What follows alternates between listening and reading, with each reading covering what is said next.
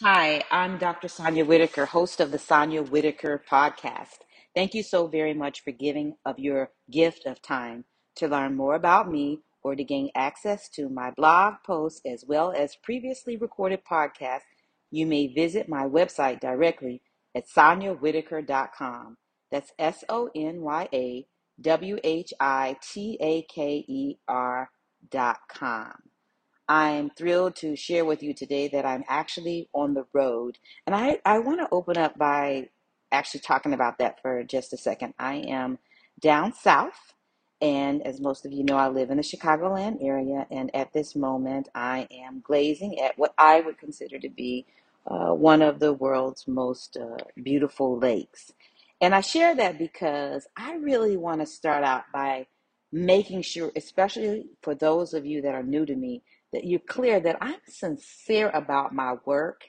Um, I've been toying, for the lack of a better term, with uh, ideas about a number of ways to present my thinking to you. I feel very fortunate and humbled by the fact that um, many seem to be interested these days in my take on important topics impacting education on both a local, state, and national levels. And so I, I want to make sure that I'm always able to be sincere when I present to you a blog post or when I podcast. I don't want to get commercially. And so, as a direct result of that, um, in some of my podcasts, I'll have cute little music in the background. And sometimes I won't. Sometimes I'll just be sitting outside. Sometimes I'll just be going for a walk. Sometimes I just want to sit in front of the lake.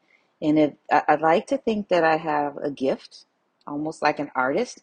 And so, again, in summary, at the risk of being redundant, I just want to be able to podcast important messages to you in the most sincere way possible. So thank you so much for allowing me to do so. The title of today's podcast is It's Cold Outside, and teachers are feeling the chilling effect from state laws being passed to curb teaching about systemic racism. And that is actually an article, the title of an article posted in Education Week. And it is actually the article that prompted my thinking relevant to the production of this podcast.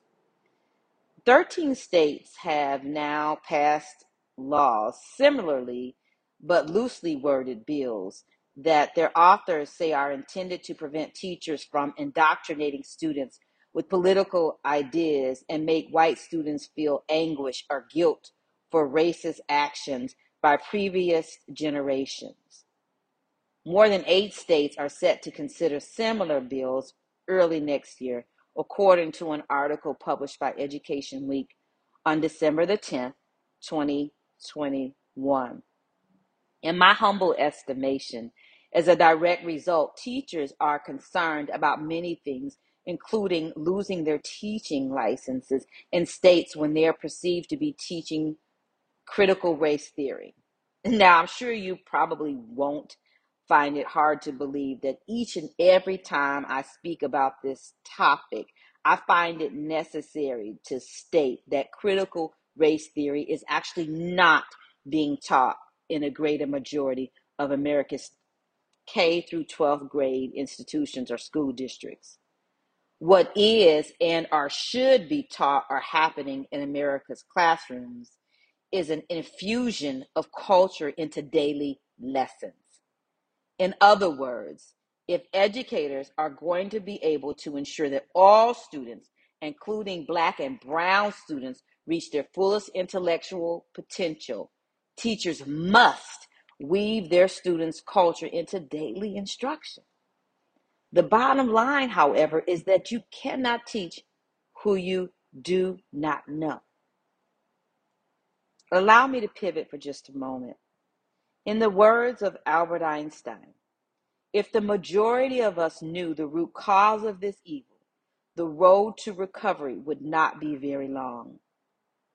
In part, I believe that the root cause of this evil is about preservation of feelings and less about what is the truth. I find it concerning that the preservation of one's feeling weighs more heavily than the need for our Black and Brown students to be aware of the resilient history of their people.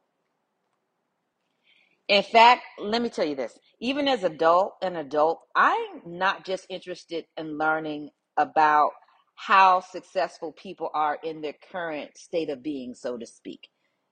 When I meet someone that I perceive to be successful, I'm more interested in talking with them if they're willing to share sto- stories about how they got to where they are today. Like, I'm so serious about that. I want to hear the good, I want to hear the bad, and I also want to hear the ugly. Not so that I can spend time focused on the negative, but so that I may draw strength personally and professionally speaking in their triumphs and their struggles, those lessons that that they've learned. I want you to know that I'm concerned about the well-being, by the way, not only of black and brown students, but I'm also concerned about the well being of white students. Because you see, unlike a lot of people in my role as an educator and national speaker, I have actually spent a lot of time talking with white students. And, and to be honest, I think I find that interesting because it's much like when I was working on my doctoral dissertation I thought that my research was going to take me down one path, but by the time it was done, I was on a whole nother path.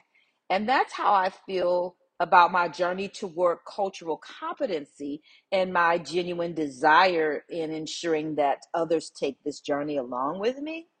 I didn't realize how white students felt because initially I hadn't talked to them. What I've learned since then is that the students I've spoken to have indicated that they're upset, that they're hurt, and that they feel betrayed. They want to know the history. As I shared in a recent podcast, uh, a good friend of mine stated once to me that history does not repeat itself. People repeat history. Therefore, so that our white students do not unintentionally repeat the negative parts of American history that some find so painful to discuss that they want to cover it up and hide the truth, we've got to expose them. None of us can be blamed for the painful parts of our country's history. This is not the blame game. We must, however, raise the consciousness of the adults in our schools and the students that they serve so that we may remain solution oriented as opposed to problem creators or just distractors. In summary, let's support our teachers who are genuinely uninterested in the politics of education. They've become caught up in the politics associated with the outcome of a recent presidential election, coronavirus, as well as intense race relations. I think we have a fundamental obligation to shield them from all of this as much as humanly possible, figuratively speaking, as opposed to being distracted by those that are using national and local politics or platforms, rather, to spread false information relevant to the teaching of critical race theory in classrooms. They should be encouraged to implement culturally responsive pedagogy into their classrooms, which, according to Dr. Gloria Ladson Billings, culturally relevant pedagogy is a form of teaching that engages learners whose cultures are traditionally excluded from mainstream settings. We, of course, want them to be able to do so with a peace of mind and without fear of losing their licenses if they happen to do so. So, how do we make that happen? In order to answer this question, please allow me to be totally and completely honest. Most recently, I began asking myself, why is it that the people that are on the that are on the other side of this argument seem to be gaining more attraction, more media attraction in particular. And actually, no, I should say more media attraction and more attraction as it relates to the development and the passing of policies and laws that, in my humble estimation, are counterproductive. In the spirit of transparency, I'm really still trying to formulate my thoughts in a response to that question. Again, that question being, why is it that people that are on the other side of this argument seeming to be gaining more attraction or traction rather. I'm, I'm, still still trying to formulate my response to that. But what I do want to say is that my initial response to that question is that we have to advocate and we have to stay the course. You see, the right thing to do is never wrong. We need school board members, state, and policymakers to recognize that having teachers caught up in the politics of education serves as counterproductive to helping them ensure that they reach the goal of making sure that all students gain equitable access to a quality education. Teachers are not interested in the politics of education. The reason that most of them went into the profession is because they consider it a calling and because they care and they're simply trying to make a difference. Let us all support them by working at all levels of the system, including the policy level, to ensure that they are able to focus their efforts on the real reason that they went into this profession. Thank you for joining me, Dr. Sonya Whitaker, on the Sonya Whitaker podcast. For access to this podcast and others, you may visit with me directly by visiting my website at sonyawhitaker.com.